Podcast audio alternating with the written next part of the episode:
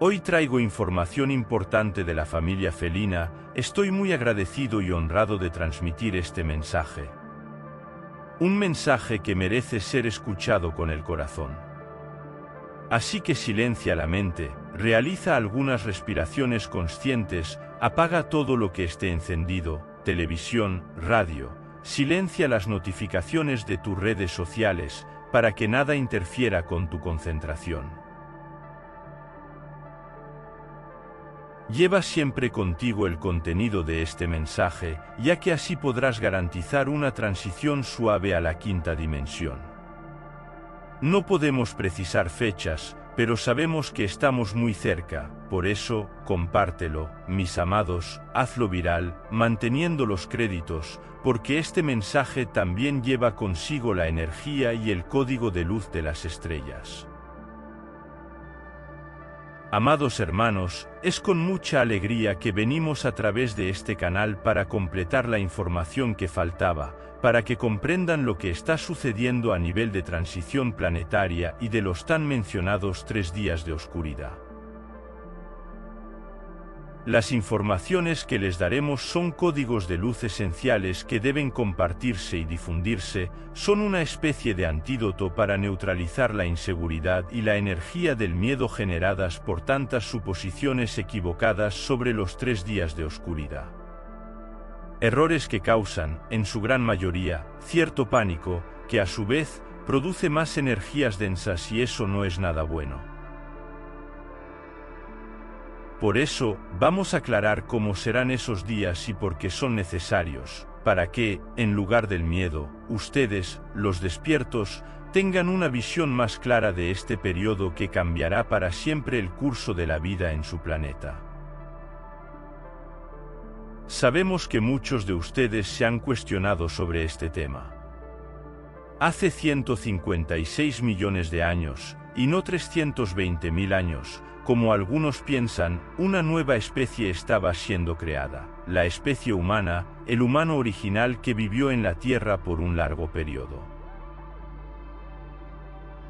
La Tierra tiene portales a varias partes del universo, Asirio, Arctures, Andrómeda, las Pléyades, Orión, entre muchas otras. De esta manera, era fácil para varias civilizaciones tener acceso al planeta Agartha, como fue llamado hasta los tiempos de Limurie y Atlántida. Después de la caída de estas dos civilizaciones, pasó a llamarse Gaia por las civilizaciones futuras, actualmente, ustedes la llaman planeta Tierra. Sin embargo, para nosotros, el nombre original de su planeta sigue siendo Agartha. Debido a su ubicación de fácil acceso para varias otras civilizaciones del universo, Agartha fue elegida para que pudiéramos crear una nueva especie, una especie que pudiera entrar libremente en otras dimensiones y visitar otros orbes a través de portales interdimensionales, es decir, sus cuerpos serán como vehículos capaces de usar estos portales sin necesidad de otro vehículo o condiciones. Entre los genetistas, científicos y otros expertos que trabajaban en el desarrollo de esta especie perfecta, también estaban los draconianos, quienes tuvieron la intención de alejar a esta especie de la fuente creadora, disminuyendo su conexión con la luz del Sol central, que ya era relativamente distante. Querían saber cómo se desarrollaría esta especie si no estuviera siempre conectada, y qué sucedería si viajara más allá del Sol central y se viera perdida o desconectada de la fuente. Al principio, parecía ser una buena idea para el Consejo Galáctico. También plantearon la hipótesis de que una especie tan evolucionada, creada después de tanto trabajo, tecnología e inversión de energía, necesitaría más seguridad, ya que no sabían qué les esperaba en el infinito que es el universo. Así que el plan fue crear una protección aún mayor, impidiendo también la posibilidad de entrar en el planeta. Sin embargo, esta protección también impediría la posibilidad de salir de él. nos dimos cuenta de que esto podría ser algo irreversible, ya que todos podríamos quedar atrapados en este orbe.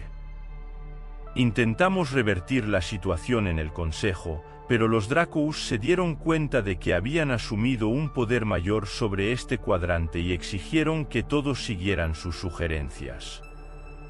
Creían que, debido a su poder bélico superior y un mayor control sobre la creación a través de sus tecnologías desarrolladas con la ayuda de todos nosotros, merecían una posición destacada en el Consejo.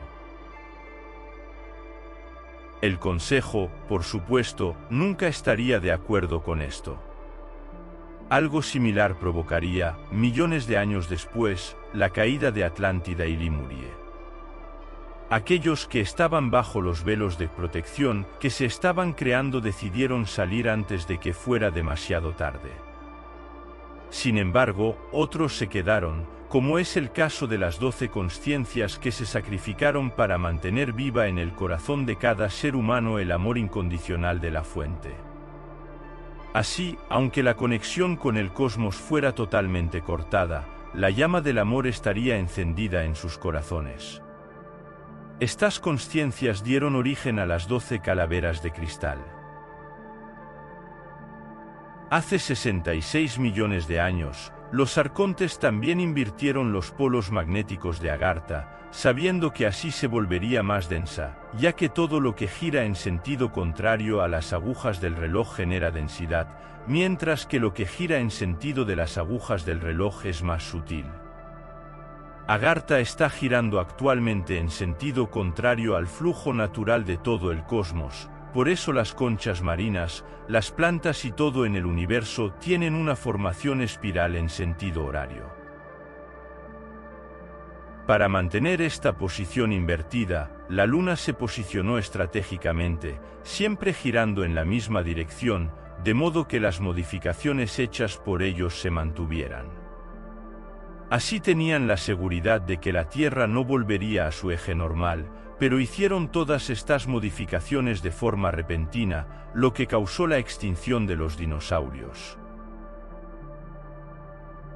Después de este episodio, Agartha experimentó otras reinicializaciones. Una de ellas provocó el diluvio, que fue causado intencionalmente por esta especie no luminosa que aún intenta controlar el planeta y provocar catástrofes globales. El diluvio fue causado por el impacto de la Luna con el océano. Las aguas del océano subieron, cubriendo así todo el planeta. Aún hoy es posible ver los signos de este impacto y el desplazamiento del agua en las cimas de las montañas en Portugal, África y también en la superficie del planeta, donde antes se encontraba el Océano Índigo. Fue con este impacto que se formaron las colinas del Himalaya, la cadena montañosa más alta del planeta, ubicada entre la llanura al sur y el altiplano tibetano.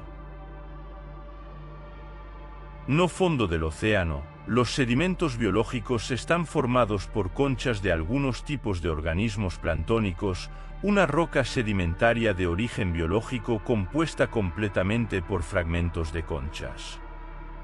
Con el impacto de la Luna, estas conchas fueron desplazadas hacia las cimas de las montañas, formando rocas de calcio de tono amarillento. La inversión de los polos magnéticos de la Tierra hacia su posición original comenzó en 2009.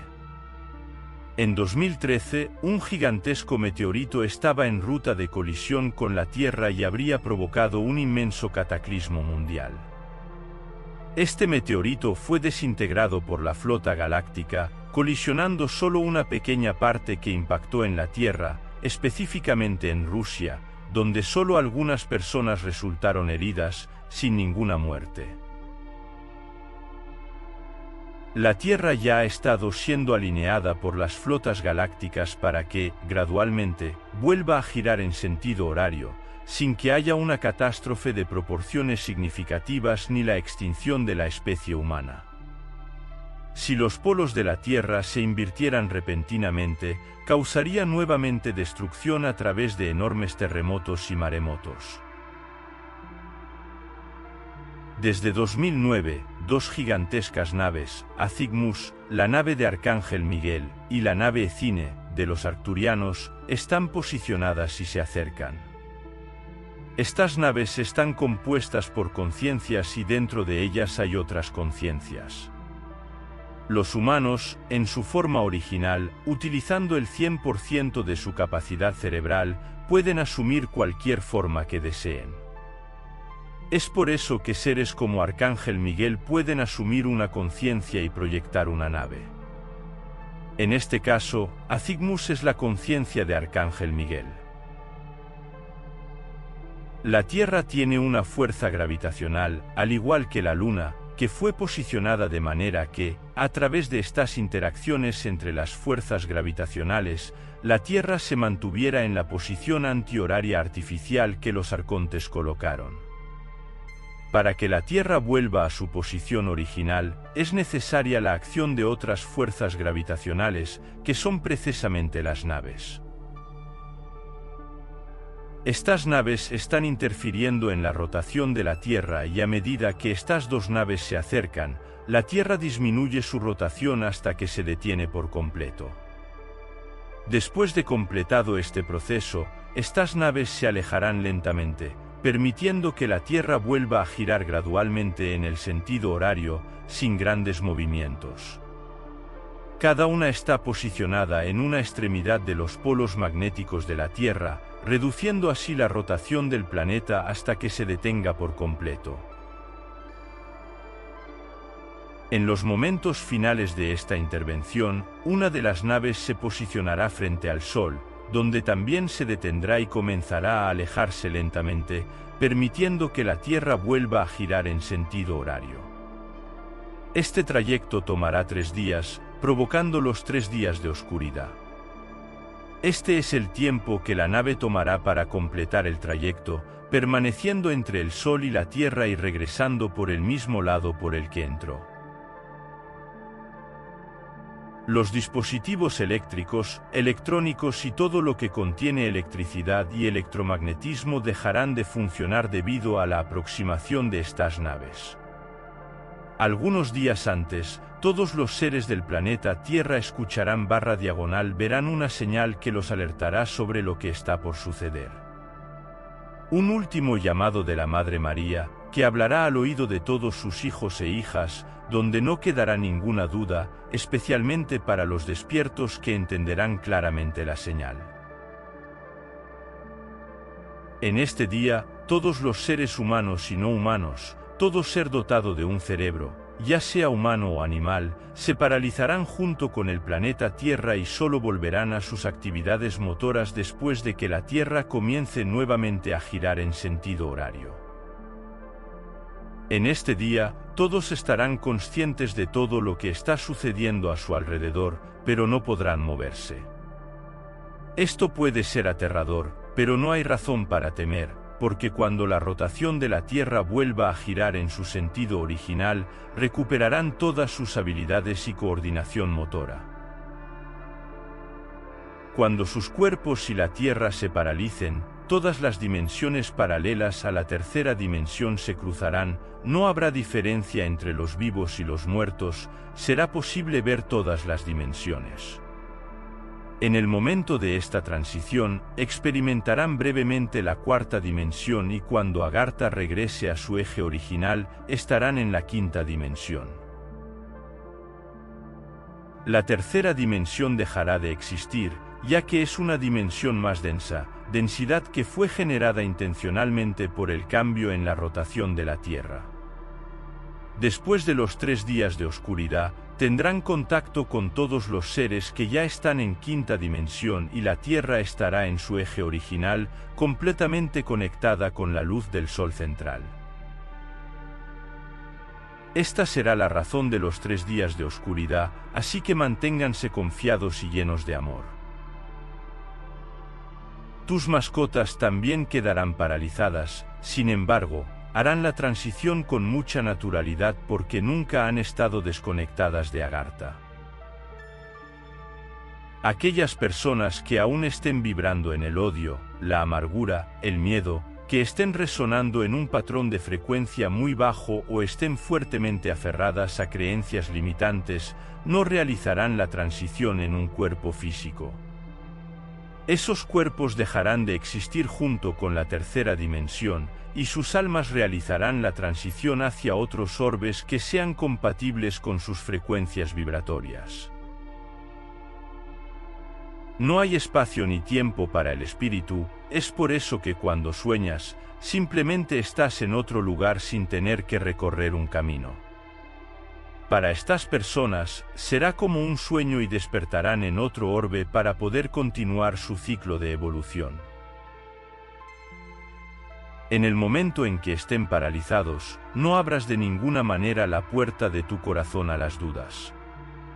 Mantén la fe hasta el final, especialmente mientras atraviesan este momento de transición. Mantente confiado en la sabiduría divina para no disminuir tus vibraciones. Todo lo que aún vibre en la tercera dimensión dejará de existir.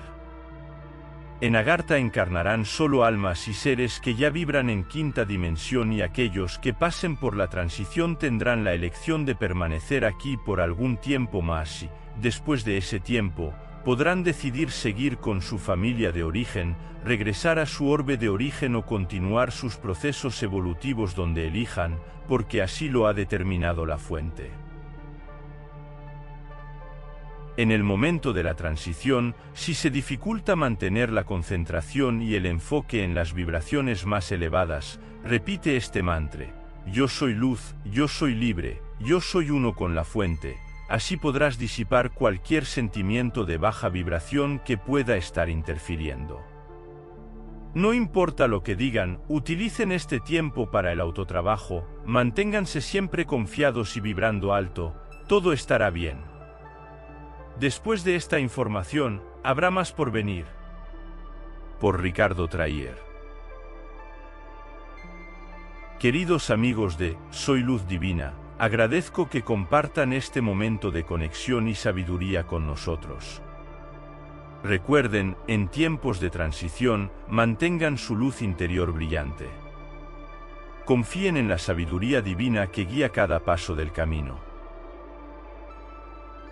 Durante la paralización, recuerden repetir el mantra, yo soy luz, yo soy libre, yo soy uno con la fuente.